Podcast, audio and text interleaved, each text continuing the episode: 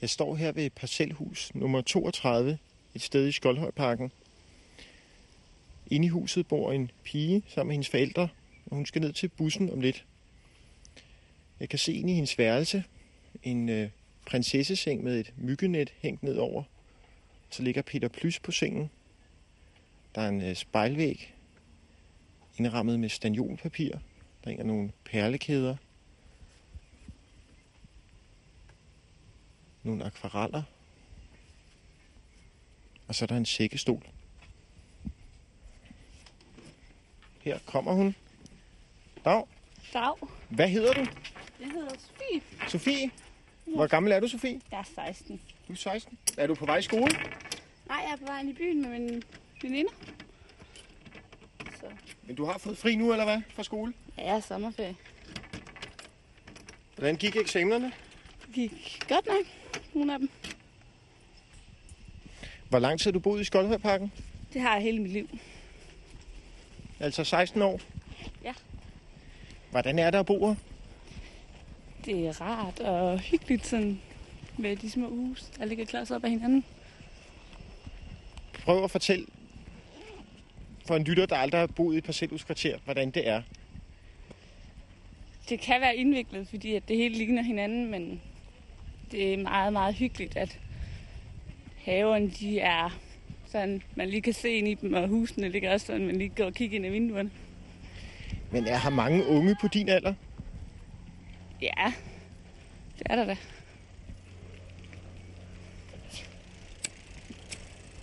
Jeg skal lige kalde på min kollega Michael. Hvis du lige stopper op et øjeblik, Sofie. Michael! Jeg er flyttet ind i Skoldhøjparken sammen med ham. Okay, hvorhenne? Vi bor, øhm, vi bor på Mejløvænget nummer 35. Okay. Udenfor skinner solen, og ovenpå, her hvor jeg står, der ligger Langkær Gymnasium, som ligger tæt på Skjoldhøjparken. Og alle, som vælger at gå i gymnasiet, og som bor i Skjoldhøjparken, ender med at gå her på gymnasiet.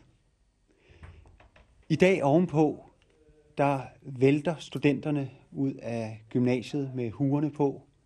Der er champagne og blomster i cellofan. Og en opløftet stemning. Hernede i kælderen, der ligger bogkælderen. Og du har sommerferie, Per. Ja, det har jeg. Jeg har fået sommerferie her i mandags. Jeg har lige været op øh, til nogle årsprøver, og jeg har været op til en eksamen, men jeg havde min sidste årsprøve her i mandags i historie. Men når man nu er ung i Skoldhøjparken, Ja. og der skal være lidt gang i den, hvad gør man så? Så holder man jo en fest. Er der mange privatfester? Ja. Prøv at fortælle, hvad der sker til dem. Den seneste, du var til, hvad skete der der? Det kan jeg ikke huske. Var du fuld? ja, det var jeg. Men det var en fest i et parcelhus her i Skoldhøjparken. Ja. Prøv at fortælle, sådan, hvad der sker, når du kommer, og hvordan der ser ud, og hvem der er der osv. Jamen, der er mange af dem, som går ned på skolen og praktikskole, sådan lidt. Og så sidder vi ellers bare og snakker og har det hyggeligt. Sådan, for en lille øl. Eller fem. Og så ser der jo sådan meget almindeligt ud, sådan inde i en stue og sådan. Men drikker I kun øl? Nej, ikke altid. Så kan vi også finde på at drikke noget vodka eller noget hot and sweet eller noget. Hot and sweet, det er sådan små grå, ikke? Jo, Hvad, men danser I så? Og... ja, det sker. Du er 19 år, du går i 2G, og du har sommerferie. Ja, Hvorfor er du så i kælderen nedenunder gymnasiet? øh, det er jo fordi, nu hvor jeg har sommerferie, så vil jeg gerne ud og rejse. Men altså, det er jo ikke helt gratis at komme ud og rejse. Så nu bruger jeg lige en to uger hernede på at tjene en masse penge. Og så regner, så regner jeg så med at tage med min familie til øh, Italien først. Og så senere så vil jeg tage til Spanien, sandsynligvis med nogle kammerater. Hvad er det, du går og lægger på plads? Jamen, øh, det er simpelthen alle gymnasiets bøger, jeg holder styr på. Øhm, nu hvor folk de har afsluttet et skoleår, så kommer de ned i kælderen og afleverer alle deres bøger, så folk kan bruge dem igen til næste år. Så øh, vi er nogle kammerater hernede, der går og holder styr på bøgerne, lægger dem på hylder og sørger for, at det hele står i orden. Og den, du skal lægge på plads her, det er Shakespeares Macbeth. Ja, Hvor skal den ligge? Den skal ligge herovre ved engelskbøgerne. De ligger hernede, hvis jeg ikke tager helt fejl. Men ved forældrene så, man holder fest? Ja da. For det meste. Har du holdt fest hjemme hos øh, dine forældre? Det har jeg. Og det gik godt? Nej, Hvorfor ikke? fordi at både mig og min tvillingssøster, vi blev fulde, så det hele gik lidt i vasken. Så det er lidt svært at styre en fest, når man er fuld. Hvor fuld blev I? Meget. vi kunne ikke gå, nogen af os. Men hvordan gik festen så galt? Der kom nogen, som ikke skulle være kommet ud fra Brabrand. Så Hvad var det for nogen? det var nogle gamle kærester og noget, som ikke skulle have været der. Hvordan så de ud? Øh, de er sådan nogle høje, brede, mørkhårede nogen. Sådan. Hvad indvandrerdrenge? Eller? Nej, danske, mørke, mørke drenge.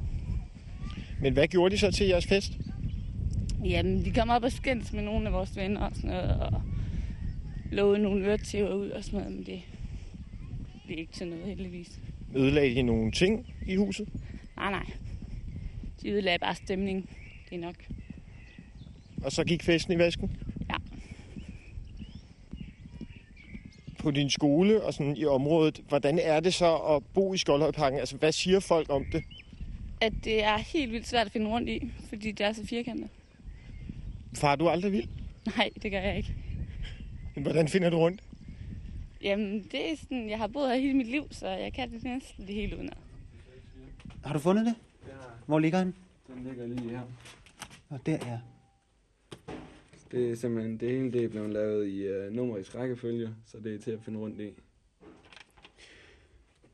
Når jeg går i Skjoldhøjparken, langs stierne og på vejene, Ja. så øh, er det meget svært at få øje på jer.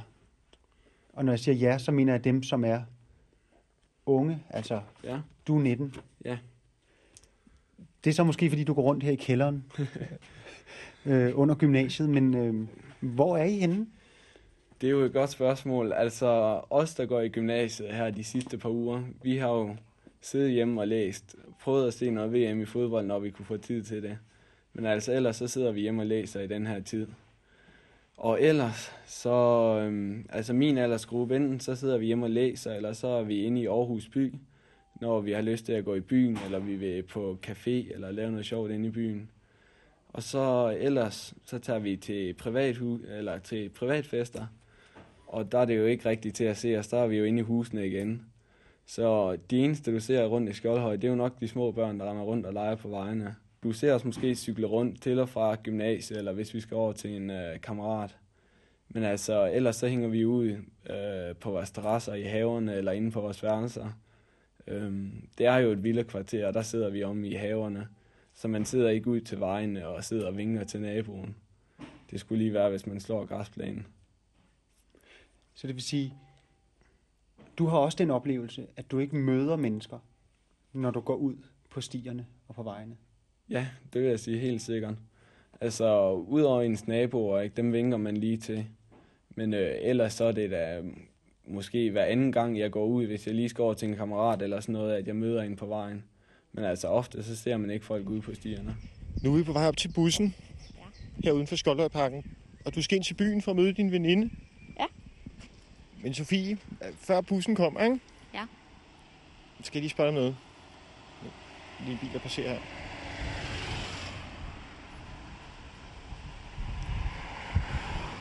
Hvor lang tid regner du med at blive boende i Skoldhøjparken? Til om tre år, så flytter jeg til Aalborg. Når du er 19, flytter du til Aalborg. Der omkring, ja. Hvorfor Aalborg? Fordi at jeg skal læse i år, så er det godt at bo i Aalborg et par år før jeg skal og læse. Men kunne du tænke dig, når du blev ældre, at flytte tilbage til Skoldhøjparken? Det kunne jeg godt, ja. Så ja, det tror jeg. Hvordan skulle det være? Det skulle være ligesom der er nu. Hvordan er det nu? Det er, det ved jeg da ikke. Det er sådan meget almindeligt at bo herude. Er det din bus, der kommer der? Ja. Hvornår kommer du så tilbage? Det ved jeg ikke. Senere. Så ses vi jo nok i Skoldhøjparken et eller andet sted. Det gør vi jo nok. Ha' det godt, Sofie. Lige måde. Hej. Og god tur.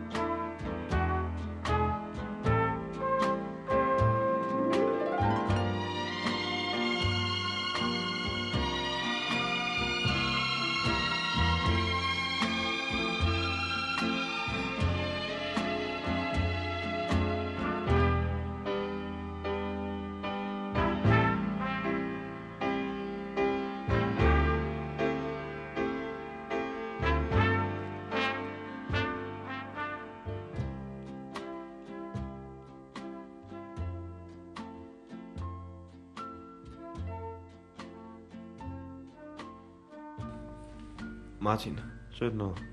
Daniel, 15 år. Martin, 16 år. Morten, 16 år. Og I bor alle fire i Skoldhøjparken. Ja. Ja, Og boet der det meste af jeres liv, eller hele livet. ja. ja faktisk. I er inviteret med i Skoldhøj-arkivet, fordi I alle fire kører knaller. Og I mødes hen hos Martin dagligt næsten og reparerer på jeres knallerne. Og pifter dem op. Når man går rundt i Skoldhøjparken, så hænger der jo mange steder skilte, hvor der står, at knallerkørsel er forbudt på stierne. Ja. Hvad siger I til det? Altså, det er jo ikke stierne, vi kører mest på. Som regel vejene. Altså, det er ikke det er cykelsti et eller andet sted. Så et eller andet sted er det også lidt, men altså... Det ved jeg ikke, altså, hvorfor det er sat op. Men altså, efter vi får kørekort i hvert fald, så er vi dem mest holdt os til vejen. Så det er ikke den største indflydelse på det nu her. Prøv at forklare mig, hvis I sådan kan fortælle om, fortælle om, hvad det vil sige for jer at køre knallert i Skoldhøjparken. Hvad det vil sige, altså... Hvad, hvad betyder det for dig? Er, er det vigtigt? Jo ikke, altså min scooter, det er stort set mit det der også. Altså det er det, jeg mest generelt laver, altså. Det er hobbyen. Så altså at køre scooter, det er vigtigt for mig. Altså jeg ved selvfølgelig ikke lige generelt i Skoldhøjparken, men altså... Det er noget, som betyder en stor del i hvert fald af hverdagen. Altså det går sådan set kun med den jo. Hvad får du ud af det? Det ved jeg ikke, altså det er en eller anden form for konkurrence, tror jeg. Hvis man kan sige det sådan, altså det handler jo stort set. Altså det er en stor Brian-konkurrence, kan du sige. Det handler om, han fedeste scooter den hurtigste. Hvem af jer fire har den fedeste og den hurtigste scooter? Han har den hurtigste, men ikke den fedeste. Morten. Morten, fortæl mig om din øh, scooter. Mm, ja, jeg har jo den hurtigste efter, hvad folk siger. Hvad er det for en? Det er en Piaggio NRG. Hvordan ser den ud? Mm, Den er sort. ja, den er sort med sølvflag hen ad siden. Og hvor hurtigt kan den køre? Ja, 115 stykker efter bilsvej. Men så har den fået en speciel behandling, har den ikke? Jo. Prøv at forklare mig sådan, og du kan godt gå i detalje, hvad du har gjort ved den. Mm, jeg har sat en uh, anden cylinder på, og så har jeg skiftet udstødningen, og så har jeg skiftet variatoren. Jeg kunne godt tænke mig til programmet, at vi laver det, der hedder en motor. Og det er, at vi laver et spor, som vi vender tilbage til i løbet af programmet. Jeg kunne godt tænke mig, at det her program af motoren er, at vi kører rundt på knallert i Skoldhøjparken. Øh, skal vi ikke gøre det? Jo. Jeg skal lige spørge, når I kommer kørende så, øh, kører I så i, i, i bestemte formationer? Altså på stribe, eller 4-4, eller på række? 4-4 på række. Eller op på siderne af hinanden. Eller efter, hvem man gerne vil frem. Det er sådan lidt forskelligt. Altså, jeg plejer bare at fyre lidt til den. Så Det er alt efter, hvor meget benzin jeg har på. Om jeg ligger forrest eller bagerst. Men lad os gå ud og starte maskinerne. Du, du kan bare blive ved med at lægge øh, bøger på plads. Ja.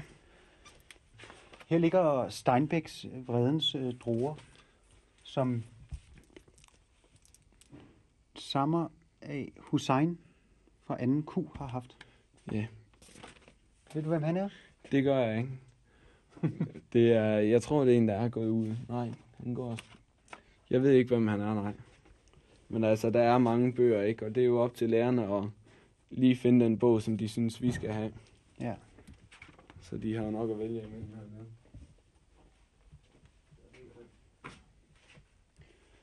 Er der nogle af bøgerne, som, øhm, som du synes er gode, altså som du lige kigger på, altså ligesom husker, når du nu går rundt hernede?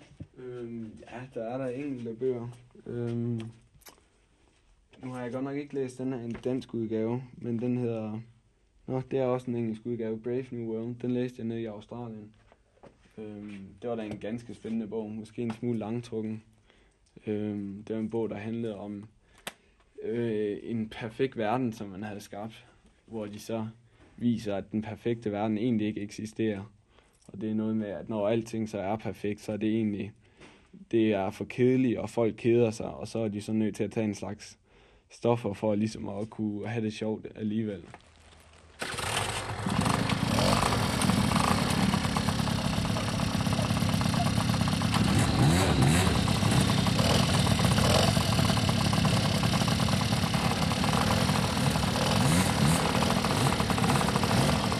Øh, hvem skal jeg sidde bagpå?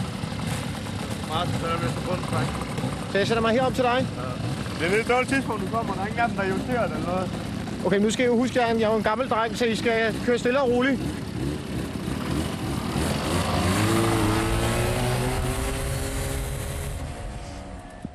Goddag.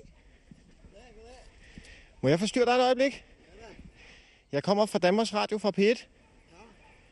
Jeg er ved at lave et radioprogram om Skoldhøjparken. Må jeg komme indenfor? Ja, det må du da. Det lyder da godt. Hvad hedder du? Willy Klose. Willy Klose? Ja. Jeg hedder Mads Brygger. Navn, Willy. Hvor lang tid har du boet her i Skoldhøjparken? Åh, 17 år, 17 år nu. Og så boede jeg nede på Enevingen, der boede jeg i 12-14 år. Altså. altså det er så længere ned i, i, øh, i rækkehusen og det. Så vi flyttede herop for, ja, det er vel 30 år siden snart. Hvad er Skoldhøjparken for en verden? Jamen det er jo, det er jo gode naboer og, og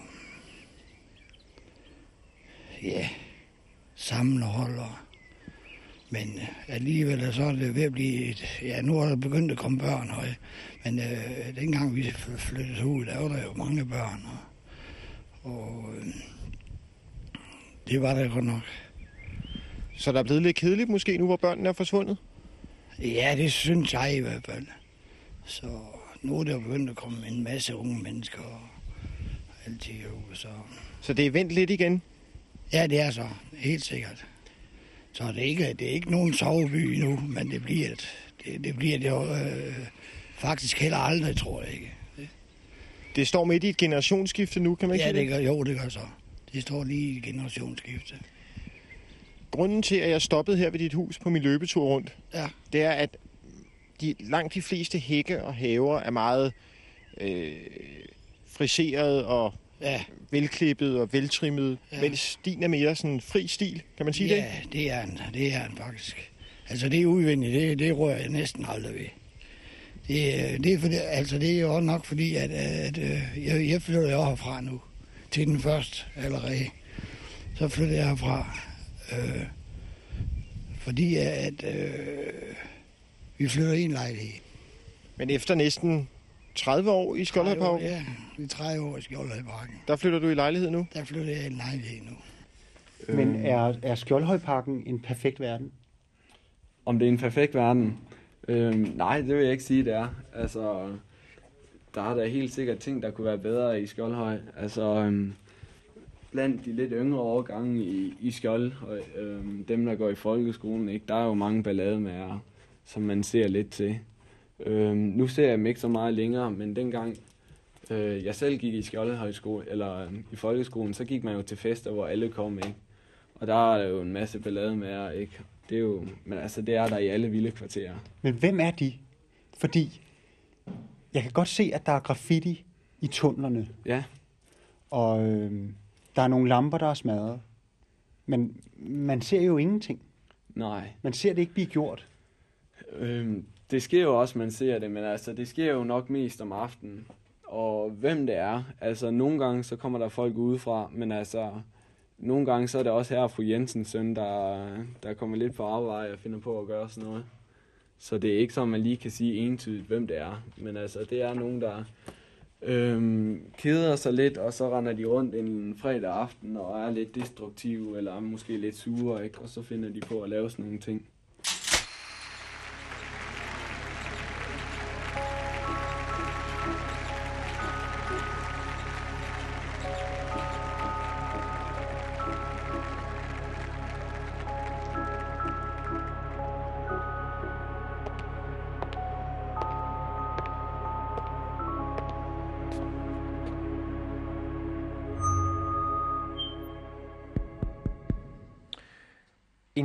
Beboere i Skjoldhøjparken har foræret mig Grundejerforeningens jubilæumskrift, 25 års jubilæumskrift, som dækker perioden 1972 til 1997.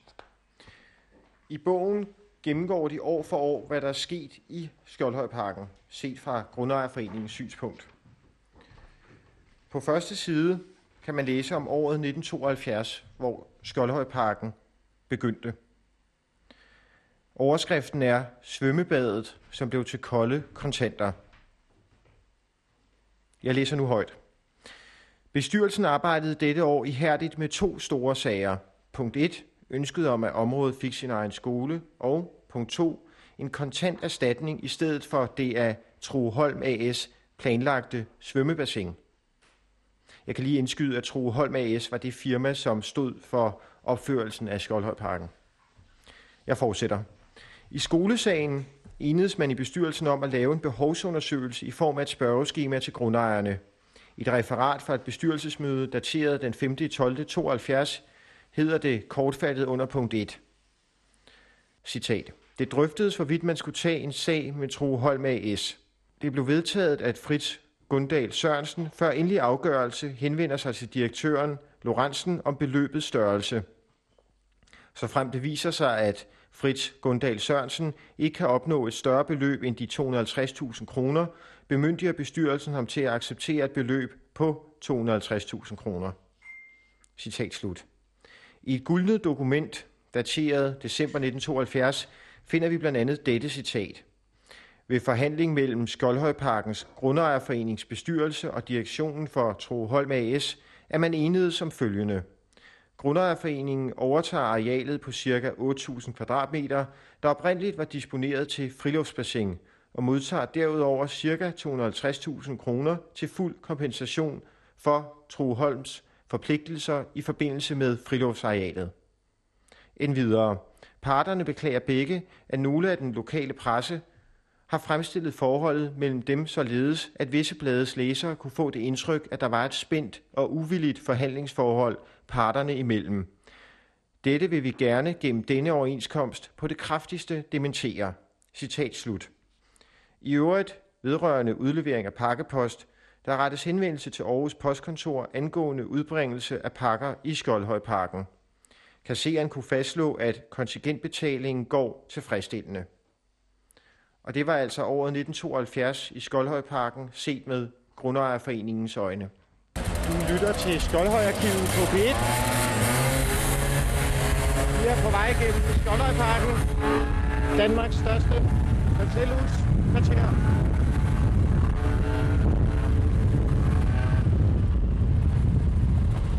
Med en lokal knallergruppe. Det er drenge i alderen 15-16 år,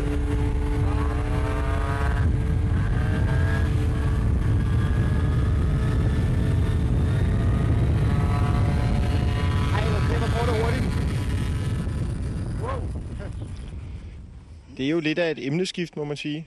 Ja, det er, der sgu, det er ikke noget at gøre ved. Jeg kan ikke passe det mere, så det... Men har du så kastet håndklædet lidt i ringen med hensyn til haven? Ja, er, ja, det har jeg. Altså, jeg, jeg skal til at slå græs nu, men det er jo det eneste, jeg gør. Det er det eneste. Det, Hvis du skal beskrive din have for lytteren, hvordan ser den så ud? roligt. Det synes jeg. Roligt. Træerne ikke er klippet, og buskene ikke klippet, og det er... Vi har ikke haft overskud til det simpelthen, så... Men det er jo meget rar have stadigvæk. Ja, det er helt sikkert. Den er indelukket, og, og jeg har selv gået og lavet det plankeværk, og alt muligt har jeg gået og lavet. Indvendigt i huset har jeg også gået og lavet en del. Hvordan er det at skulle flytte væk? Det er lidt trist. Det er lidt trist, men øh, der er ikke noget at ved. Så Vil du helst blive? nej, ikke nu. Ikke nu. Hvad er det triste ved det? Ja, det er jo, øh, at man kan gå ud sådan, øh, lige så, ligesom man øh, vil, og det kan jeg jo ikke, når jeg kommer i lejlighed. Det kan jeg ikke. Der kan ikke sådan bare lige gå ud. Men gå ud øh, og gøre hvad? Ja, gå ud og se på terrassen for eksempel, og gå ud og grille og, og sådan, noget. det, kan- det kan man jo ikke i en lejlighed, det. Men øh, i store hele, så, så er jeg glad for, at jeg skal herfra. Altså, øh, det er jo nok lidt trist, men øh, der er ikke noget at gøre ved det. Jeg har været syg mange år nu, og, og Øh, det er nok derfor, at, at øh, jeg ser sådan på det, at jeg kan ikke passe det hele.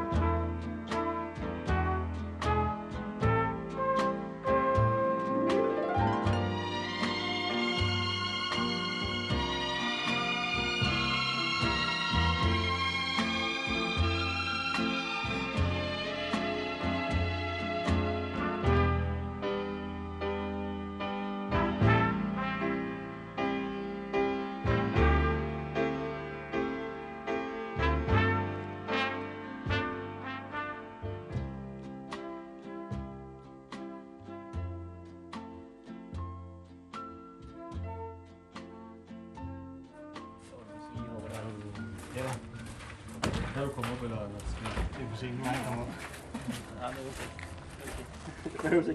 Jeg står her ved det hus, vi har lejet i Skoldhøjparken, sammen med et iransk ægtepar og ejendomsmaleren og ægteparets ven. Og de er dukket op for at kigge på huset.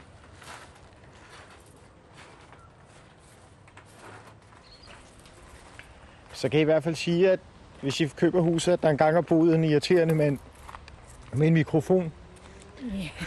ja. Hvad synes du om stemningen her i Skoldhøjparken?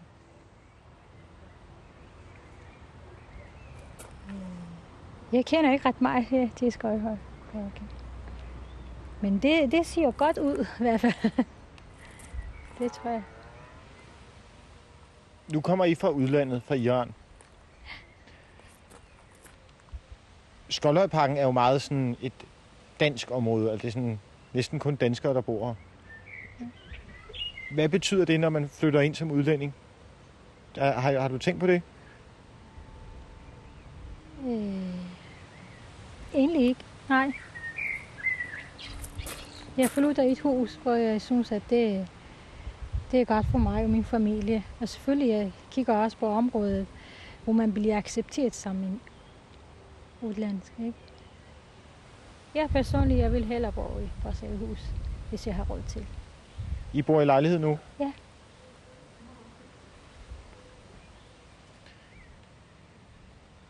Dengang du boede i Iran, der havde du en have, der var 3.000 kvadratmeter. Ja. Du, Med kan, du kan ikke kalde den have. Du kan bare, hvad skal man sige? en park. Ja. Og der var en flod, der løb igennem. Nej, ikke flød. Nej, hvad skal man... En, en bæk, en kilde. En kilde. Og så var der træer. Masser. Hvad for nogle træer? Frugttræer og... Det, ja, det fleste var frugttræer. Vil du prøve at få haven her til at minde lidt om det måske? Ja. I en ja, lille udgave? En lille udgave, ja. Hvor gammel var du, da du gik rundt i den have i Iran? Jeg er opvokset i en have. Sådan. Det eksisterer endnu. Så. Vil du så også lave en kilde ude i den lille have? Det kan jeg ikke. ja, men jeg tror nok, jeg vil lave sådan en lille en. Et lille bassin? Ja. ja.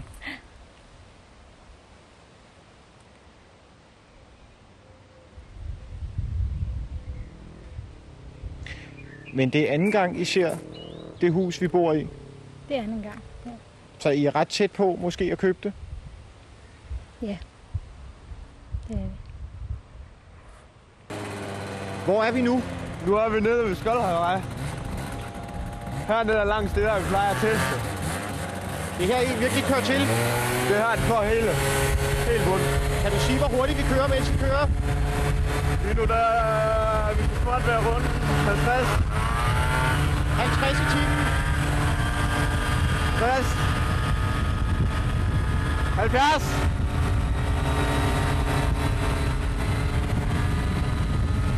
Femoghalvfjerds.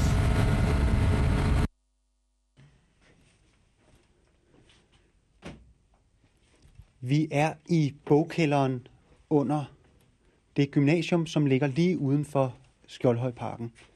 Her har Per på 19 år fra 2G et sommerferiejob, hvor han går og lægger bøger på plads.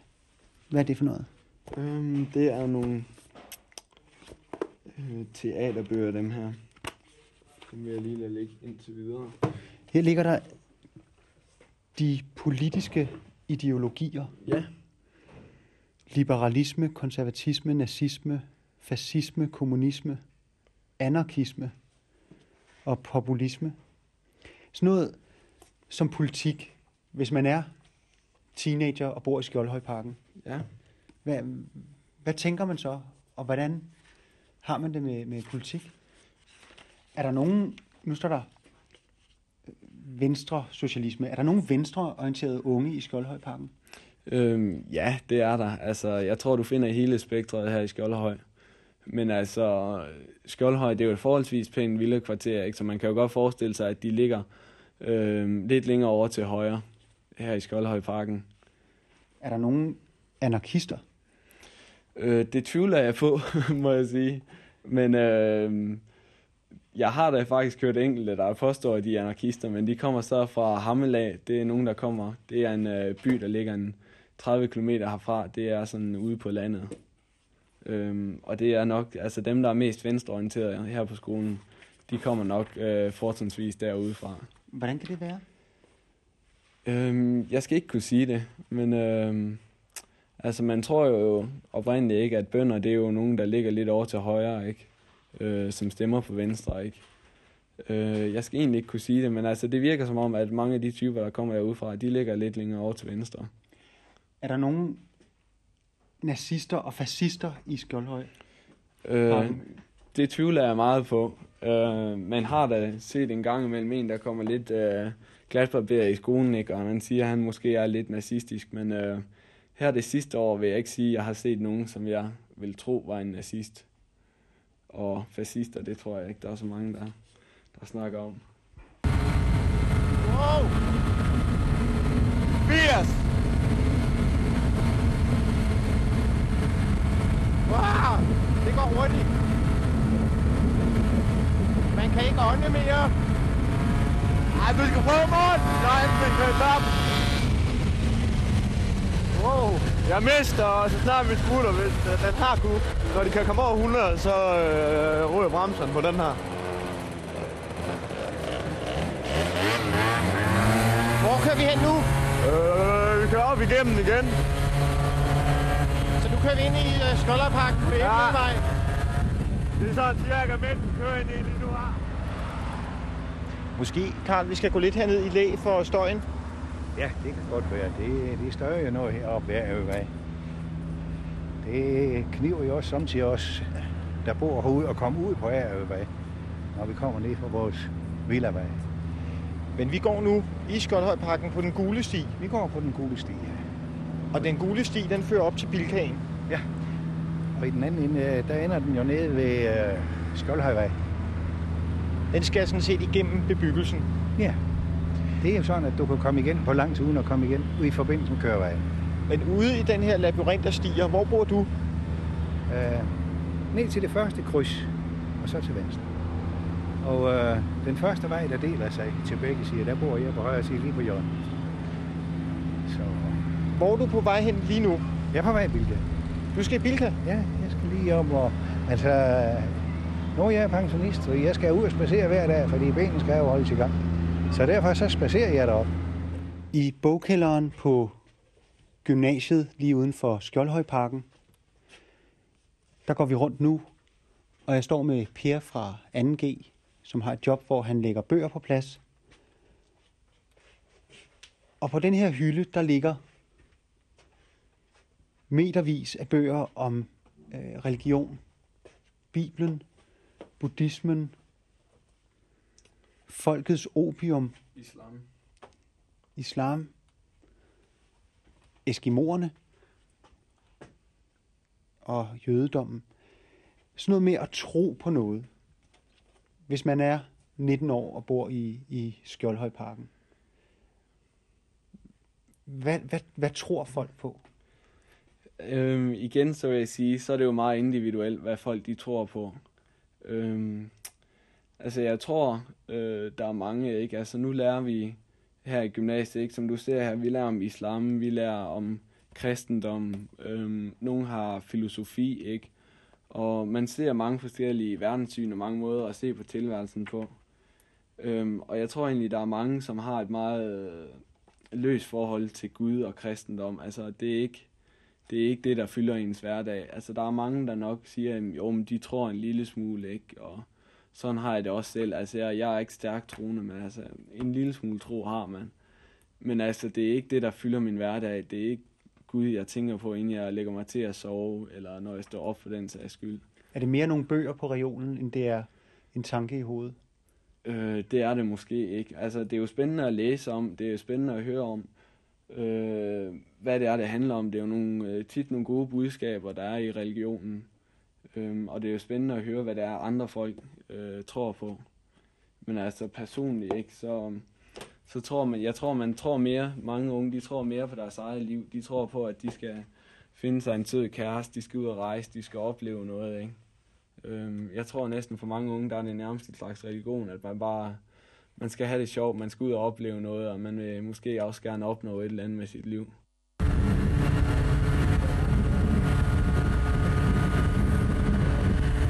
Du lytter til Skolderarkivet på P1. En programserie om Danmarks største parcelhuskvarter. Lige nu er vi på vej gennem Skolderparken med øh, en lokal standardbande. Vi er fire drenge, som er ude på deres scootere. Og øh, chaufføren, det er dig, Martin. Ja, Lige nu, øh, hvordan, hvordan går det med dig? jamen øh, jeg har lige opdaget, at min scooter er justeret helt forkert. Og du kan se, vi kører op ad bakker lige nu, og der kører den for langsomt. Vi kan ikke få den op end 60 op ad bakken.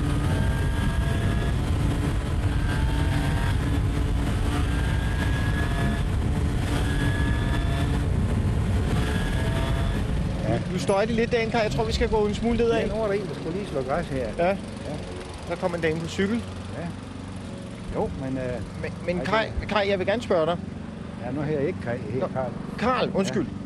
Nå, det, det var en misforståelse. Jeg spørger ham igen. Men Karl, jeg vil gerne spørge dig, hvad er det dejlige ved at bo i Skoldhøjparken? Ja, altså til at begynde med, der var det dejlige jo, at der var altid fred og ro hovedet.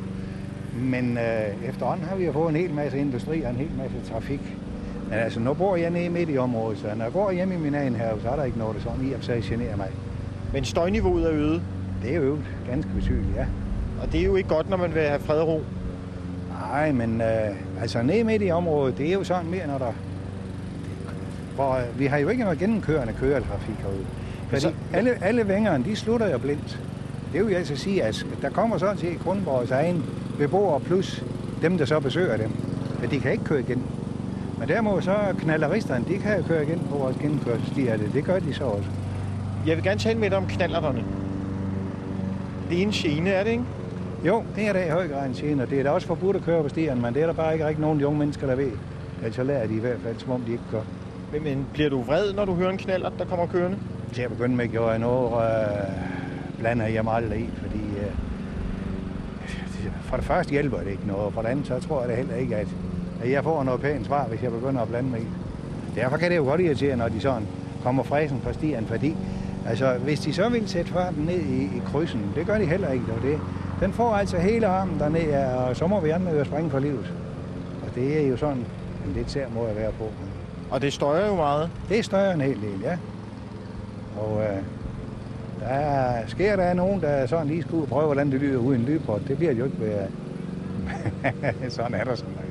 Men sådan er ungdommen jo. Sådan er dagens ungdom, og det, det må vi jo sådan ligesom lære at leve med jo. Når alt det så er gjort og sket, kunne du så finde på en dag og som voksen at flytte ind i Skjoldhøjparken og, Øhm, hvad skal man sige, selv gøre det, som øh, du er et barn af? Øhm, det tror jeg faktisk ikke. Altså, øhm, jeg er glad for at bo i Skjoldhøjparken nu, men altså, jeg har været ude at rejse, ikke? Og øhm, jeg vil gerne opleve noget nyt. Altså, øhm, for mig er det ikke lykken at bo i, i Skjoldhøj. Altså, nu er jeg meget glad for det, men jeg kunne ikke tænke mig at bo i Skjoldhøj resten af mit liv. Øhm, jeg vil finde et andet sted. Det kan godt være et andet sted, jeg finder ikke er meget bedre end Skjoldhøj.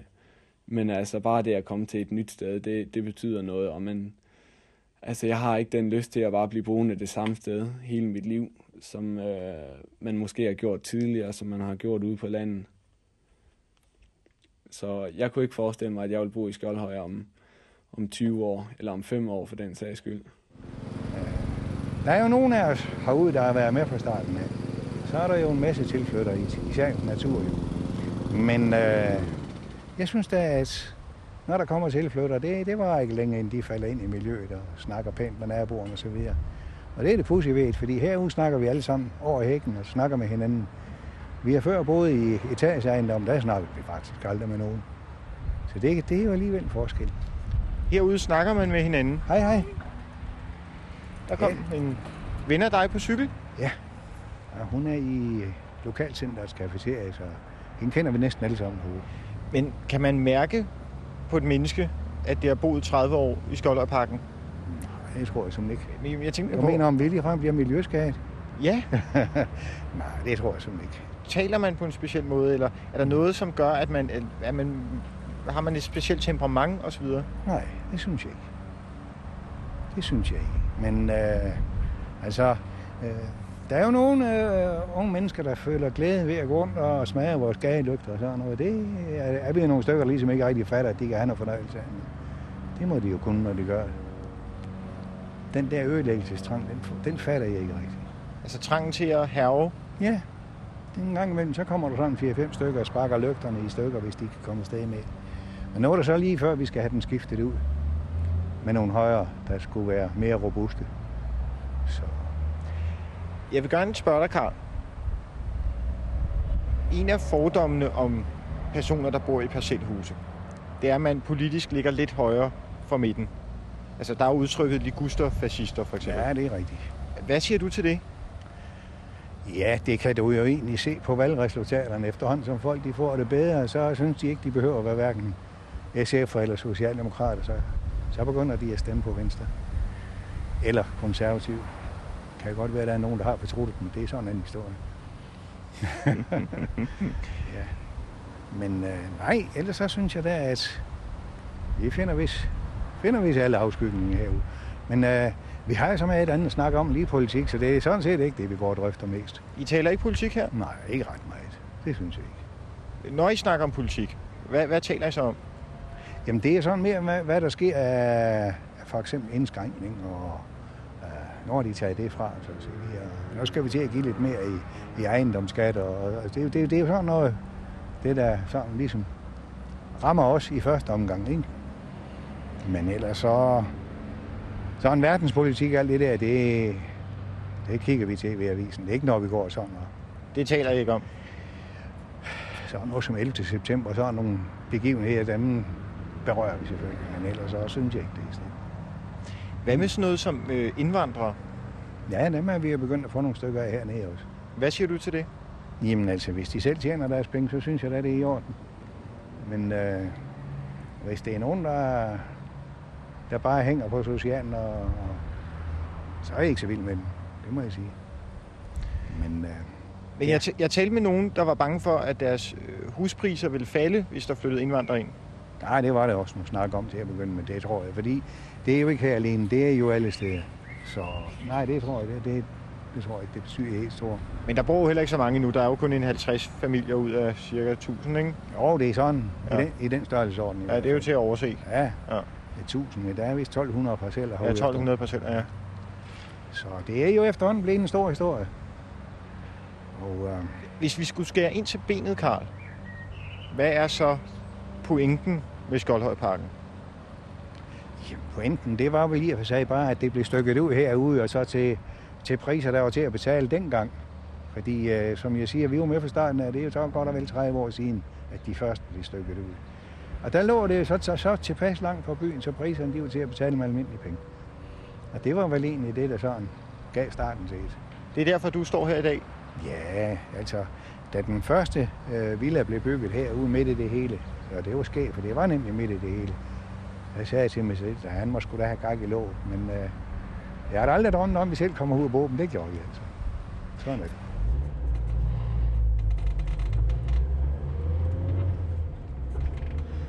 Jeg kører rundt i Skjoldhøjparken med Torgild Hansen, som er udendørsansvarlig for det store indkøbscenter Bilka. Hvad kører du rundt og laver?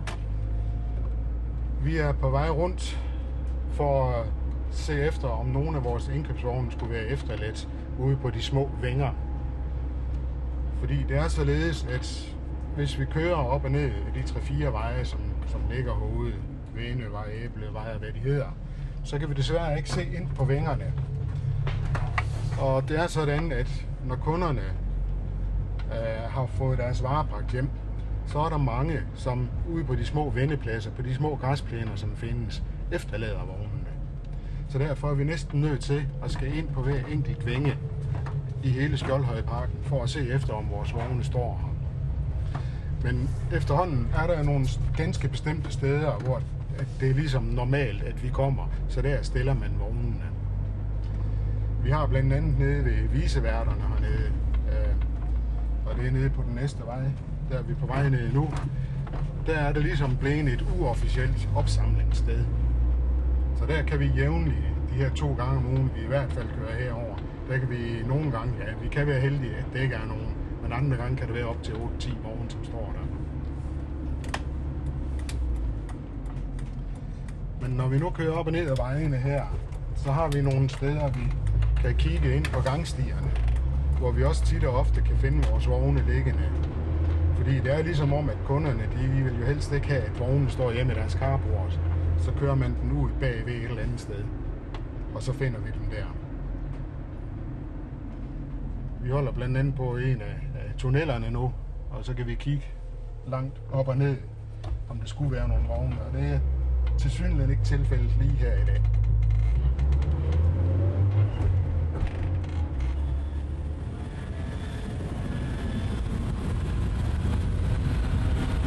Du skal bare fortælle, mens vi kører, hvad vi ser og hvad der sker. Altså lige nu, der kører du omkring Shell og Bilka. Det er... Vi kan faktisk ikke køre på den anden side, uden at der kommer for mange politi. Ja. Jo, vi mangler lige den sidste at køre. Du kan, I kan ikke køre om på den anden side, uden der kommer hvad? Hvis vi kører om på den anden side nu, så kan vi næsten ikke undgå, at der kommer politi. Hvorfor politiet vil ikke have over ved Bilka? De vil bare ikke have os over på den anden side. Det er rent og skær, fordi der er kontrol om. Så grænsen går her? Den går over til den anden side, altså vi kan selvfølgelig godt køre over. Vi har diverse smutveje, så vi har også kørt til lidt i byen og så videre. Det kan man også sagtens. Men, men det er bedst at blive på den her side? Ja, altså det er også det, men det er selvfølgelig også sådan på, hvordan du kører. Hvem er det, vi venter på? Det er den sidste, den puk der. Vi venter på Daniel og hans Puk Maxi. Ja. Nu er vi stoppet øh, ved en lille sti. Hvad har du fået øje på? Ja, det er en af vores indkøbsvogne. Og øh, den ligger på håndtagsenden, så det kunne godt se ud, som om nogen har moret til med den i løbet af natten. Hvad er den blevet brugt til, tror du? Øh, Ja, skal jeg være helt ærlig, tror jeg, at den har været brugt til, at, at nogle børn har leget i den. Og så efterladt den der.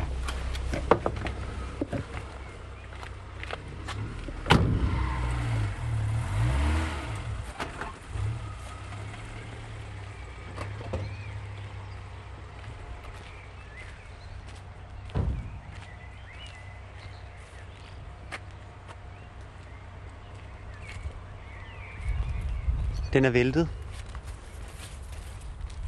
Ja, den står på håndtagsenden.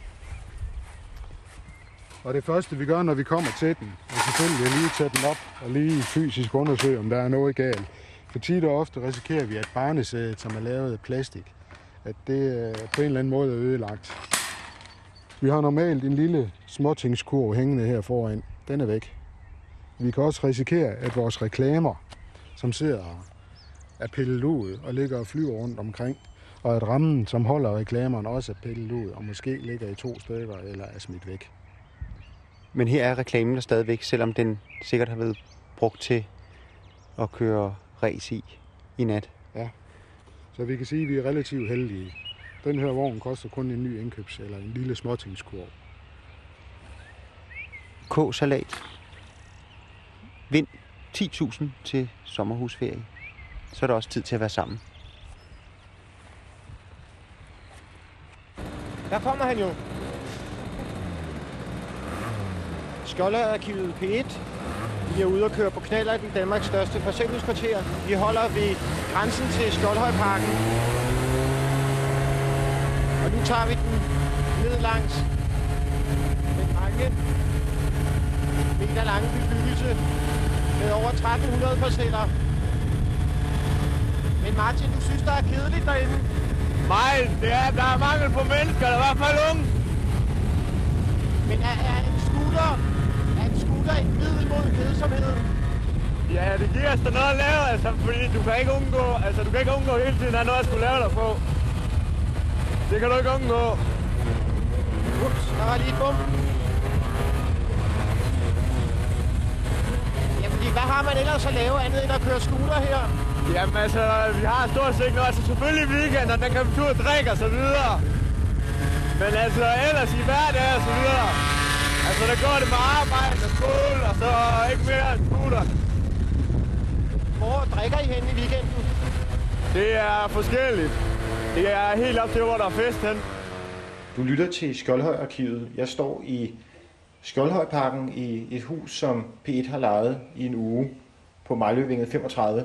Til venstre for mig står en ejendomsmæler fra øh, ejendomsmælerfirmaet Home, og til højre for mig står en dansk-iransk mand, øh, som overvejer købhuset til hans familie. Ja. Må jeg spørge dig, hvis du sådan forestiller dig, at du aldrig har været i et parcelhuskvarter før, Ja.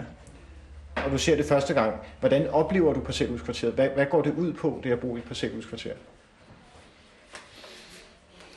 Ja, hvad kan man, hvad kan man sige?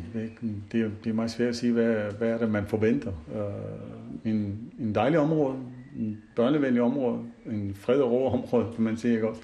Og samtidig man har også og, og alle de her øh, muligheder med hensyn til øh, indkøbscenter og de forskellige ting, man ser. Så ikke mere af det.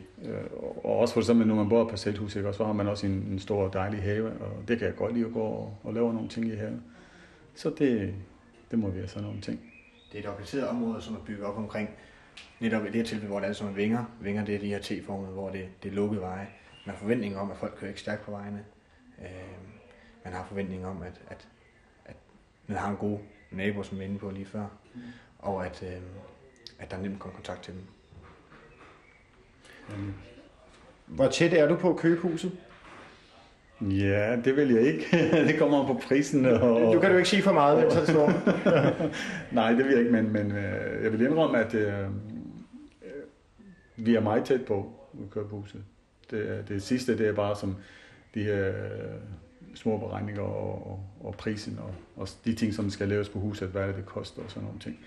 Men ellers, øh, jeg har snakket med min bank, og, og, og, og de har fået mine papirer, og jeg får svar fra dem i morgen. Så synes, det er en meget interessant drejning, det tager. Altså, vi flytter ind i et hus, hvor der boede en familie, som ikke talte med naboerne i syv år.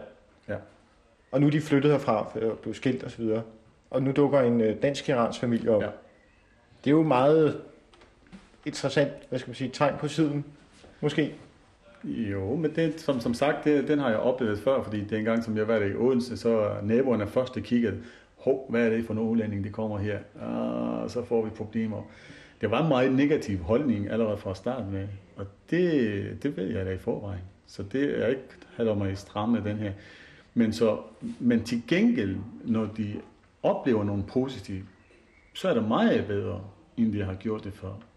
Så derfor det er op til os. Selvfølgelig det er nogle gange, man, jeg kan selv blive sur over, hvorfor hele taget jeg skal lave nogle ekstra arbejde for at vise de andre, at jeg er god nok. Men, men sådan er det bare.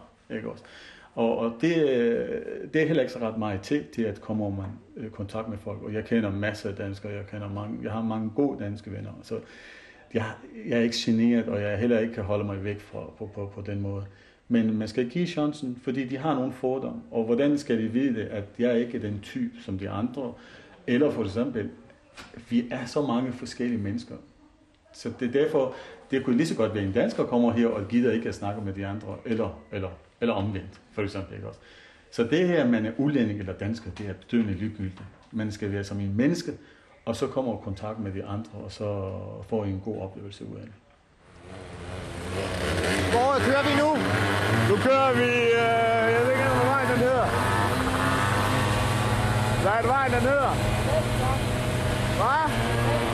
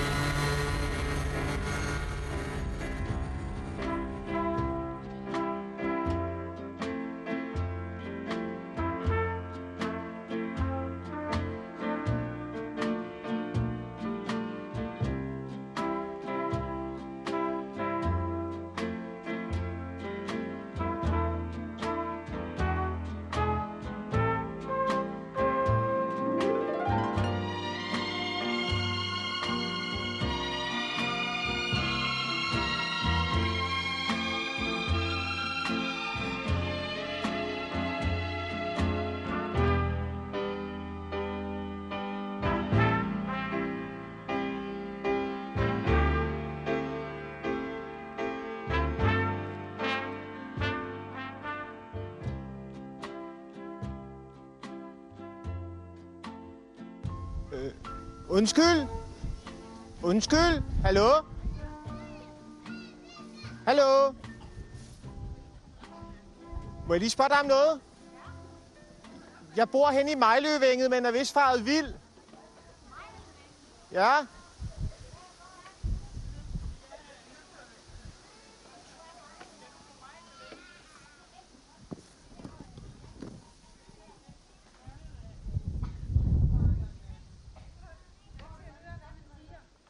Jamen, jeg...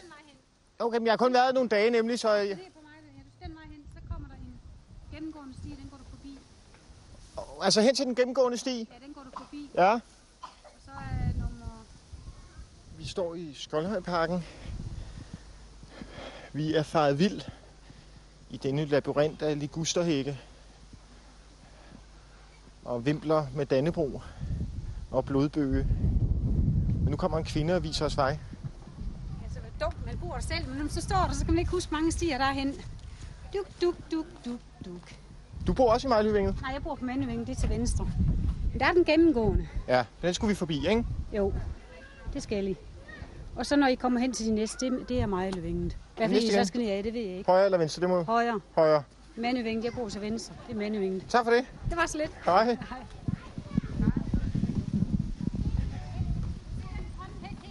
Ja. Den, der stikker ud. Ja, ja. Det er mig, du Inge. Tak for det.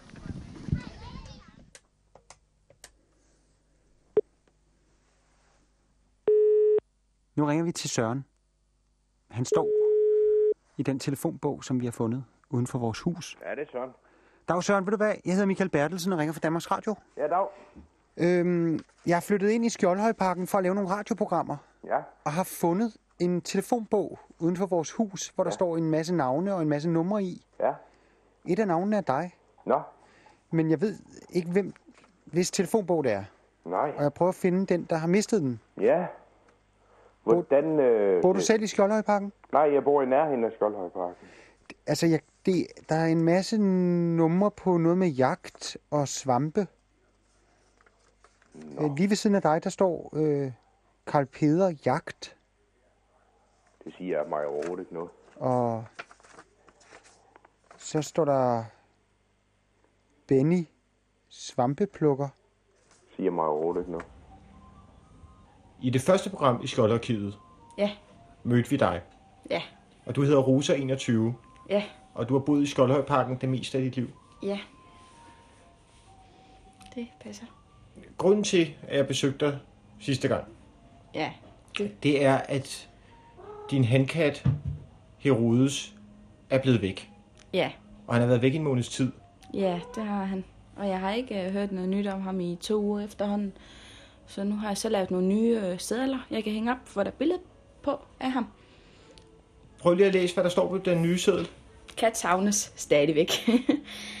Min handkat, Rode, der efterhånden har været væk i en måned, er stadig ikke blevet fundet. Dog jeg håber stadig på, at han er derude. Så er der så billede af ham. Så står der, så hvis I ser det mindste af ham, så vil jeg virkelig påskynde, at de ringede. Og så står der så Rose og så mit telefonnummer. Det billede, der er ham. Prøv lige at forklare, ja. hvordan han ser ud. Jamen, han er sort og sølvstribet. Det er makrelstribet, det vil sige, de ligger meget tæt striberne. Og så ligger han og sover. Det er til hans udstilling, hvor han fik taget det billede. Hans første udstilling, hvis jeg ikke tager fejl. Og det er din første fødte kat. Det er det. Det er derfor, han betyder noget særligt for dig. Ja, også fordi jeg har haft ham hele hans liv, så... Jeg skal lige sige, de andre katte, man kan høre i baggrunden, Ja, det er samme race som Rode. det er det. Men de er ikke i familie sammen. Det er min mors kat, som jeg passer, som har fået killinger. Og så har jeg så overtaget hende lige for et øjeblik, hvor min mor ikke har haft så meget tid til at passe hende for tiden. Men det er en usædvanlig stor race, ikke? Jo, det er verdens største raskat. Hvor, hvor stor er Rode, hvis man skulle sætte Altså? Rode, han er ikke så stor faktisk igen, i forhold til oprindeligt, hvad Maine Cooner de kan blive, fordi altså, der er Maine Cooner, der kan blive 16 kilo. Det er altså en... Når man ser de største, altså det ligner næsten hunde i størrelse, de kan virkelig blive store. Men så Rode, han er så bare lidt større end en almindelig kat. Han, er, han vejer 6 kilo. Eller så er det 7. Det er noget tid siden, jeg vejede ham. Og racen er Maine Coon, hedder de. Maine Coon, ja. Verdens største racekat. Ja. Men stadigvæk, hvis man så Rode, så er han en ordentlig krabat sammenlignet med en almindelig huskat, ikke? Jo, det er han. Han, er, han fylder i hvert fald godt. Det der, der giver beskæftigelsen, det er, at der er helt sådan et eller andet galt med en af dem. Det er egentlig, altså det er jo bundrøv irriterende. Altså det er irriterende, men altså det er det, der giver noget at lave. Og det giver også en udfordring, det giver for mig at køre. Og det er der konkurrencen, den kommer ind også. Hvem er bedst til at få justeret scooter, montere delene og køre det godt til og så videre. Jeg tænker på, om vi skulle prøve at bryde loven og lige tage den ned ad en sti. Vi kan godt prøve. Men nu gør vi noget ulovligt, ikke? Jo. Den her, den plejer vi for meget brok for. På den her sti? Ja, det er fodsti. Så her må man absolut ikke køre scooter? Overhovedet ikke.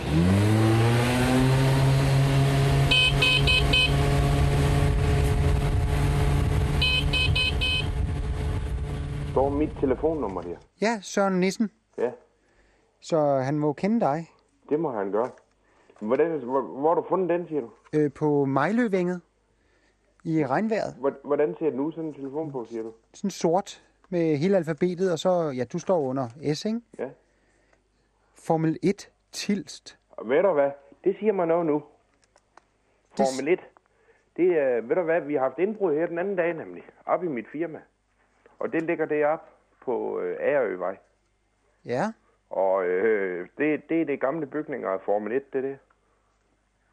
Vi bor i. Ja, men det kunne måske have noget med det at gøre. Men Det ved jeg ikke. Det kunne da godt tænkes. Nu tager vi den ned ad en bakke, ned under en tunnel. Wow! Wow! Åh, det var fedt.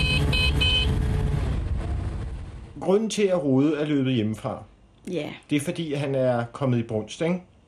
ja, eller det vil sige, at alle hankat, hundkatten er kommet i løbetid. Så det er faktisk dem, han jagter efter. Og her i foråret er der ekstra mange hundkatte i løbetid. Så dem, ja, han godt rundt efter. Og normalt så er han jo indendørs, så gør det jo ikke noget, han ikke er kastreret. Men så løb han så væk, og så har jeg så ikke set ham siden. Men altså, han har siddet her, og så ude i gårdhaven, og så er han blevet Ja. helt mærkelig oven i hovedet på grund af hundkattene. Ja. Så jeg ved i hvert fald sidste år, der tabte han sig lidt. Så det var jo meningen, at jeg ville kastrere ham i år. Men det nåede jeg jo ikke, før han stak af. Hvordan kan man mærke på ham, at han er kommet i, i, i brunst? Det, han er fuldstændig restløs. Han jogger frem og tilbage og miaver hele tiden, og, og kan slet ikke holde sig væk fra buret udenfor, som jeg har lige uden for mit vindue. Han øh, hopper hele tiden frem og tilbage og vil hele tiden ud. Og, men han kom jo ikke ud, ud over i sele. Jeg har faktisk lært ham at gå i sele, så er til sig så gået nogle ture med ham. Så Men kunne du gå tur med ham i sele, ja, når han var i brunst? Ja, det kunne jeg. Men så trak han bare ekstra meget i snoren. Sådan ligesom en hund nærmest.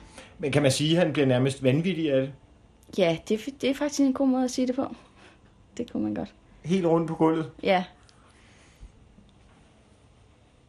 Og så løb han hjemmefra. så løb han simpelthen hjem fra en dag, hvor jeg lige var uopmærksom og havde, skulle have nogle ting igennem min dør, så var han så ude, før jeg vidste af det. Og så forsvandt han så ellers. Men så har du hørt nogle rygter om folk, der har set ham rundt omkring kvarteret. Ja, altså, der er nogle få, der har ringet. Der er en hen ved hen for enden af livudvinget, der har hørt, eller der har ringet til mig, og så er der nogen hen ved Glænevinge, der også har ringet til mig. Og det her, men det har været for to uger siden, de så har gjort det. Det var vist en enkelt weekend, han var over hos dem. Så han vist gået videre, så ved jeg ikke. Men jeg har så hørt rygter om, at han opholder sig med tre andre katte. Så jeg har en lille fornemmelse af, at han er begyndt at starte sin egen lille bande. Men ellers så ved jeg ikke så meget om det. Dem, der så om, hvad var det, de så? Jamen, de så tre katte, der stod og miavede, og det var nogle folk, der ikke brød sig om katte. Altså den ene af dem. Så hun var virkelig træt af det. Øhm, og så den ene kat, den var så lidt større end de andre, og var lidt mere pjusket i pelsen, og havde en anderledes farve. Det var så det, hun så tænkte, jamen så må det nok være ham. Men det er ulovligt at køre her, siger du? Ja, Hvad og siger, beboerne er heller ikke for glade for det. hvad, hvad siger øh, beboerne? Altså ofte så bliver vi smidt øh, ud af stien og bliver truet med diverse ting. Som hvad for eksempel? Tæsk og politi, og jeg skal komme efter, det skal jeg. Har I nogensinde fået tæsk? Nej, overhovedet ikke. Det er jo også det, fordi altså, det er sådan set, er, altså, alle unge mennesker herude er forbundet på en eller anden måde af venner. Altså venner og så videre, det er folk også klar over. Og det er også derfor, at det er noget af det mest usmarte, man kan gøre herude. Det er her. Ja, fordi altså, hvis de ikke lige hører med ind under det der. Det er I sådan et bruderskab, de unge herude? Jamen altså, alle sammen er længet fast på en eller anden måde samlet. Altså, vi drikker sammen hver weekend, og går skole sammen, går skole sammen. Altså, stort set det hele.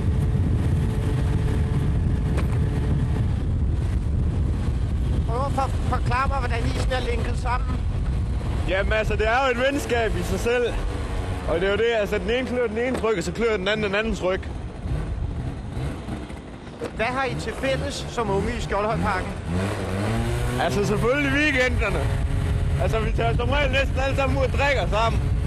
Drikker I meget? Jeg ved ikke, altså, det er ikke, om det er meget, altså, sådan. Altså, nogle gange så er det hver weekend, andre gange der går der længere tid. Det er alt efter, hvor vi har et sted at være, og så videre. Så du har haft indbrud i et hus i, i Skjoldhøjparken? Nej, vi har haft indbrud i vores øh, firma, der hvor jeg arbejder, hvor jeg er bogholder. Og de lig, det firma ligger op på Agerøvej. I Skjoldhøjparken? Ja, det er lige over for Skjoldhøjparken, jo, ikke også? Ja. Det er, det er op på den vej, der går hen til Bilka, ikke også? Okay. Men det er et voldsomt indbrud? Ja. Vi har haft indbrud syv gange i løbet af de sidste par måneder. Syv gange? Ja. Hvordan kan det være? Det ved jeg ikke. Så står der øh, Karen Springløg. Ja, ja. Jamen, det der siger mig en hel masse. Hvor har du fundet den? Svend Jagt. Jamen, det, jeg, jeg tror, jeg ved, hvem det, hvilken telefonbog det er nemlig. Øh, jeg kender en, der går på jagt i hvert fald. Hvad, Karen Springløg, det ved jeg, hvem er. Det ved du, hvem er? Nej, jeg ved ikke, hvem hun er, men altså, det var inden vi engang købte øh, Springløg af for nogle år siden. Ove Bager. Nej, jeg siger sådan ikke lige noget. Men det er sådan en, øh, det er en aflang en, ikke også? Sådan en Jo. aflang en, ja. Tyske Ida. En tysk idræt. Jamen, det der, det er, det er noget, der siger, når man er op. Nå, er det. Og, og hvad står der mere her? Juletræssalg. Ja. Jamen, det, det er ikke... Altså, jeg kan ikke lige sige, hvad, hvad det er, vel, altså... Øh, men altså, nogle af de ting der, det er der i hvert fald noget, jeg ved noget om. Ved du hvad? Vi bor i øh, Skjoldhøjparken i den her uge. Ja, Mejløvænget, ja. nummer lige at- 35. Prøv lige at vente lidt.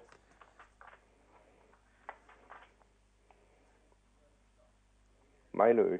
Nu kan jeg ikke huske, hvorfor et af dem, der er Mejløvængen. Ej, men det er, øh, når du kører ned der ved Baby. Sam. Jamen, det, det, der er vi naboer til. Okay. Firmaet. Det er naboer til Baby Sam. Jamen, så er dem, der har lavet indbrud, sikkert løbet ned forbi vores hus og har Jamen. tabt. Ja, for ved du hvad? Hvornår var det, du sagde, du har fundet det i går? I går, ikke? Ja, jeg kan Det var midt i det der store regnvejr. Der Ja. lå den lige pludselig på stien. Det kunne jeg med godt tænke mig at se, om der var andre ting der nemlig. Fordi jeg mangler sådan en maskine til at tage vores, øh, vores øh, lagerarbejders tid. Ikke? Også sådan en, hvor de med en lyspinde på, de, øh, de registrerer deres arbejdstid på. Den har jeg ikke set. Nej, Men øh, Annejagt, ja, jamen det er Jørgen Larsen. Jeg tror, det er hans bog, det der. bor han i Skjoldhøjparken? Nej, han er også han er direktør over ved os nemlig. Jeg tror, det er hans telefonbog. Det må det være. Han er velkommen til at komme forbi øh, Mejløvænget 35. Ja.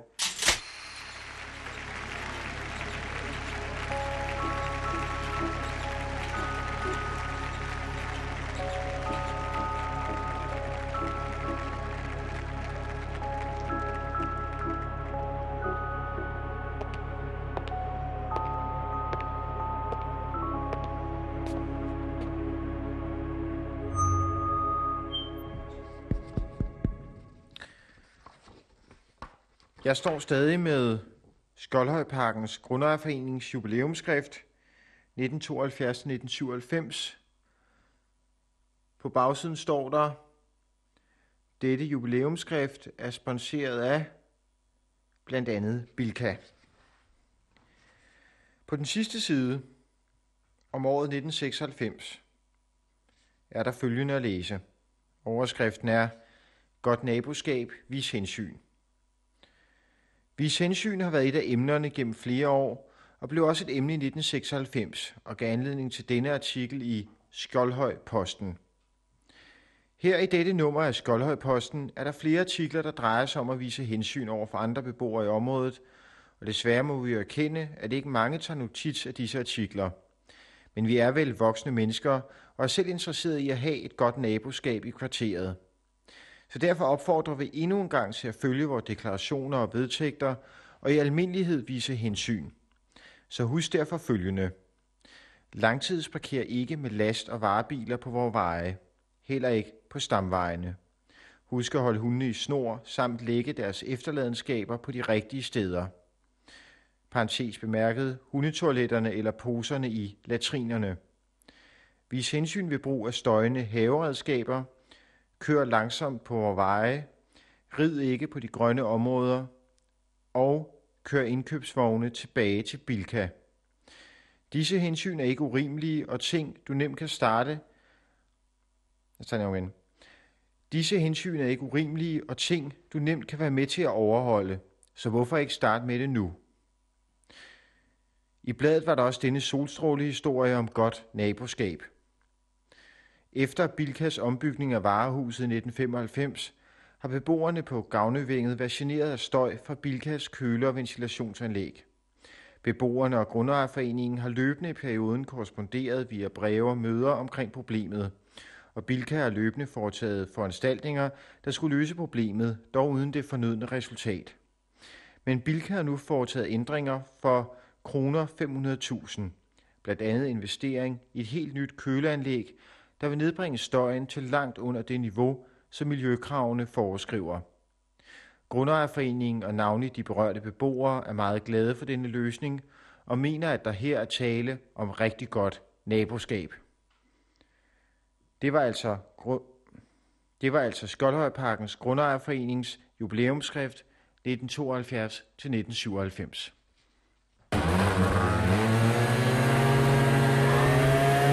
Nu er turen ved at være slut. Ja. Men det var en god tur, ikke? Dejligt. Man bliver virkelig kvikket op. Det er det, du gør, du bliver vågen af det. Det er jo meget godt, når man sidder og bliver lidt sløv inde i parcelhusene. Så vågner man op i hvert fald.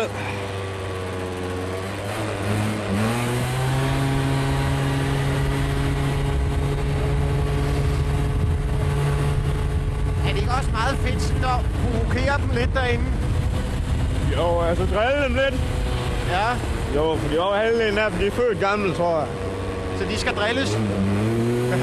ja, vi skal finde ud af, at det ikke er kun af dem, der bestemmer. I har også noget, skulle have sagt. Ja, vi bor hos. Tak for turen, Martin. Men det vil altså sige, der løber en usædvanlig stor kat rundt og jager damekatte nu i Skjoldhøjparken. Ja, det, det er der. Hvis man er bange for katte Ja, og møder rode, ja. vil man så blive nervøs? Ja, det vil man nok. Men det vil jo man jo nok, uanset hvilken kat man så stødt på, hvis man var bange for katte. Men jeg tænker på, at det vil blive værre, nu hvor han er så stor og så videre. Ja, det ved jeg ikke. Det, det jo, måske. Det er måske muligt, ja. Men det er jo godt, at der er nogen, der har set ham for nylig. Ja, men det er godt nok to uger siden, så det er jo alligevel ikke så nylig igen. Det er noget tid siden efterhånden. Det er også derfor, jeg vil til at hænge de her nye op. Så kan det være, at folk vil lige uh, få opmærksomhed på det en gang til. Hvornår var du sidst ude at lede efter ham selv? Jeg var ude og lede efter ham selv, der en uge efter de ringede, det vil sige for en uge siden. Og så gik jeg så rundt omkring og kaldte på ham, og følte mig lidt smådum. Men øh, jeg så ham ikke det mindste, så Og du kalder øh, Rude, Rude. ja, det gør jeg. Og jeg er sikker på, at der er også nogen, der har tænkt, at jeg er blevet sindssyg. Det skulle i hvert fald ikke undre mig. Det, Der er jo ikke mange, der går rundt og råber her. nej, jamen, det er det. Især jeg skal jo gå om øh, aftenen, hvor der ikke er så meget bilarm og sådan noget rundt omkring. Så er det jo ekstra stille, så kan man virkelig høre det. Jamen, det er jo ærgerligt at miste sine telefonnumre. Det er nemlig Så det. selvom det ikke er noget af stor værdi, så kan I bare komme forbi og hente. Ja, hvornår, hvornår var der, sagde du, du var hjemme? Jamen, vi er der. Ja. Altså, vi sidder og laver udsendelser Ja, vel. om Skjoldhøjparken. Ja, vel. Øh, og vi har øh, nemlig også en masse udstyr til at sidde og klippe radioudsendelserne på. Så der er hele tiden nogen hos os. Det- Hvad var det, du hed, sagde du? Michael Bertelsen. Så du... Står, står der noget under, under B, Bjarne? Jeg tænker engang. B. Blue Water. Blue Water Shipping. Ja, det er sikkert et nummer i Esbjerg, 75 nummer. Bruno. FDB. Ja, det ved jeg så ikke. Ole Borup. Ja, Ole Bø. ja. Henrik Bak. Ja, ja. Lars Berg. Ja, ja. Peter Brandt. Ja. Anne Brusholdt. Ved du hvad, det er altså noget, jeg kender noget til det der. Eller jeg ved nogen, der kender noget til det. Jeg kan ikke lige sige, om det er Jørgens eller det er Bjarnes telefonbog. Det er i hvert fald en. En af vores i hvert fald, det er helt sikkert. Nu er den på Mejløvænget 35. Ved du hvad, jeg siger tak for det. Og der kan du bare komme forbi. Det er bare i orden. Det er godt. Godt, hej. Hej. Og tak fordi I vil være med i Skoldhøjarkivet. Det var så lidt. Også tak til dig, Morten. Daniel øh, på pukken, han er... Han, han blev væk. Han blev væk undervejs. Han jeg, kunne ikke følge med. jeg synes, det var en rigtig god tur. Ja. Som jeg lige forklarede øh, Martin, så bliver man frisk af det. Ja. ja. Jeg snakkede med Martin om, at i weekenden, øh, forklarede, I mødes og drikker nogle øl. Ja, en gang imellem gør vi det. Skal I det i den her weekend? Nå, det er der vist ikke penge til. Det er der ikke penge til. Nu kommer der. Kan du høre, at Daniel kommer? Ja. Hvordan lyder hans puk? Sløv. Meget sløv. Der kommer han jo. Men det er jo meget fedt med en gammel maskine, ikke? Ja. Det er sådan lidt nostalgisk. Hej Daniel. Hej. Er det ikke svært at følge med de andre? Jo. Hvordan vidste du, vi var kørt herhen? Jeg gættede mig. Så du kører med psykiske kræfter? Ja. Men øh, nu kommer der snart andre botter på suppen på den her. Hvad skal der ske med din puk? Der kommer et andet cylinderkit på, og en anden karburator. Jamen det er jeg lige så interesseret i, det er at gå en tur op til firmaet herfra og se. Så er det okay, jeg følges med dig, ikke? Ja, ja.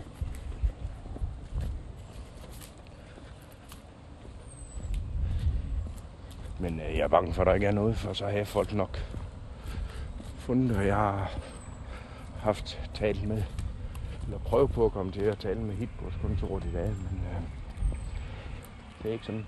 Det seneste indbrud, hvornår var det? Det var i nat.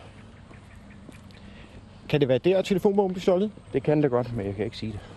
For det er ikke noget, vi sådan direkte har manglet. Hvad skal jeg kigge efter, hvis jeg... Jamen, jeg ved det ikke. Jeg ved det egentlig ikke. jeg ved bare, hvad, hvad, hvad der er forsvundet, og hvad der ikke er forsvundet. øh, Sådan nogenlunde. Der er forskellige ting. Der er, der er den maskine der til, med en lyspænde til. Og så er der... Jamen, der, der er ikke mere værdi. Nogle gamle regnskaber, de hugger det. Jeg ved ved Gud ikke, hvad de skal bruge dem til. Nu er du nabo til Skoldhøjparken, eller dit firma er. Ja. Hvad ved du om området? Ikke ret meget. Ikke andet end, at øh, det er ved at... Der, der, øh, der har der været noget ballade herovre, det ved jeg men jeg ved ikke, hvor slemt det er mere, det ved jeg ikke. Hvad slags ballade? Der er jo meget med knallertkørsel på stiger og ballader på den måde. der. Ellers ved jeg ikke noget. Jeg bor ikke lige her. Men du sidder trods alt lige over på den anden side af vejen. Jamen, det ser jeg vist slet ikke sådan noget. Det aner jeg ikke noget om. Men øh, vi har fundet din telefonbog herinde. Ja, og derfor er jeg interesseret i at, at kunne fortælle nogen, måske, hvad vej de i løbet, eller hvorfor, og hvordan og hvorledes. Det er er ved at opleve lidt af en pestilens, det her. Hvis Rude var hjemme nu, Ja. klokken er tre, Ja. hvad vil han så lave? Altså, hvis jeg kender ham ret, så vil han enten stå udenfor i burt og miave efter hundkatte, eller så vil han ligge og sove. Katte sover jo sådan stort set hele deres liv. Så det vil han nok også gøre. Når du finder Rude, Ja, så vil du flytte herfra. ja, det vil jeg. Er det generelt for unge på din alder?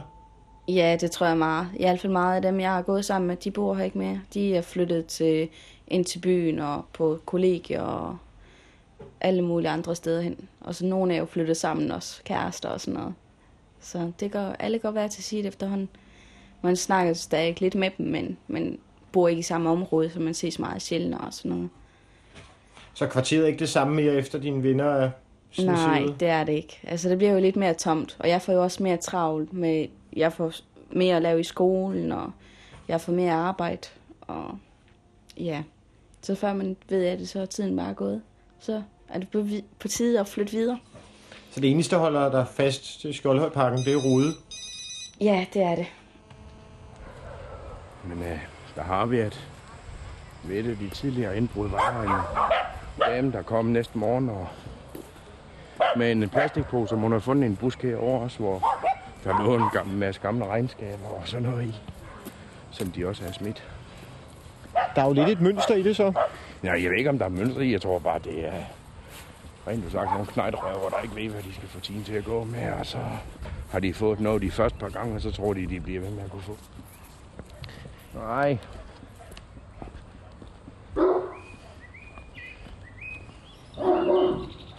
Det er da trist, Søren. Ja, det er irriterende. Jeg ved ikke, om det er trist, men det er irriterende. Nu var politiet i nat med en hundepatrulje ved i. Og jeg håber sat, at der er nogen, der har givet en en ordentlig hak i røven. Du.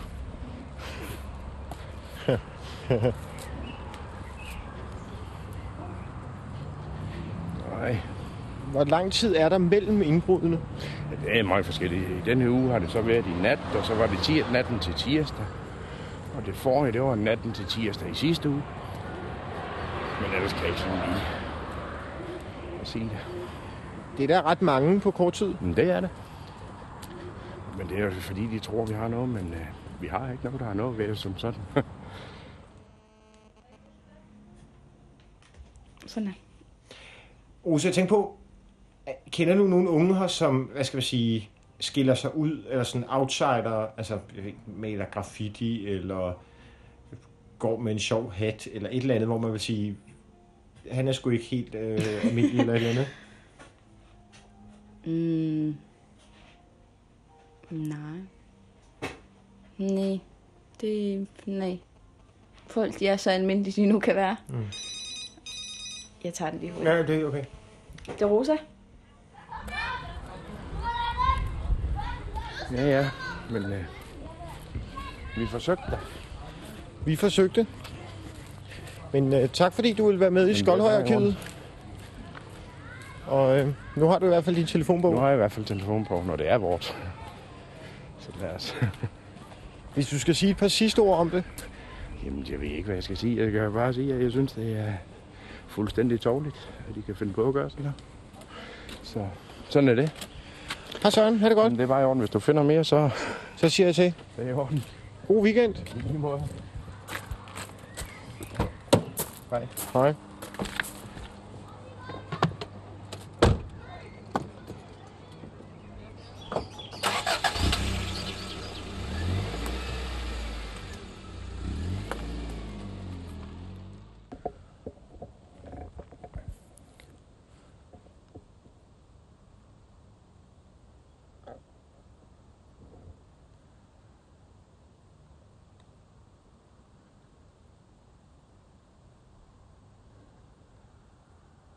Det er nat i Edens terrarium, Skoldhøjparken. Omkring 4.000 mennesker ligger i deres huse og sover. Det regner jeg i hvert fald med. Klokken er to.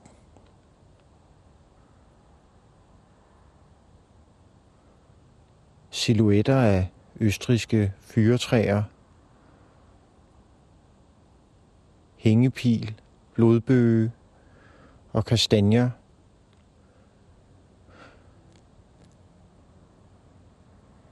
Ses mod juninattens himmel.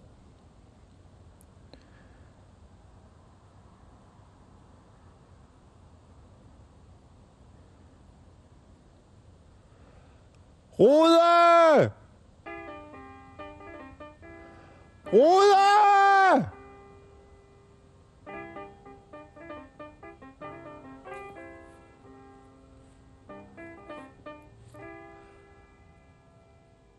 Rude!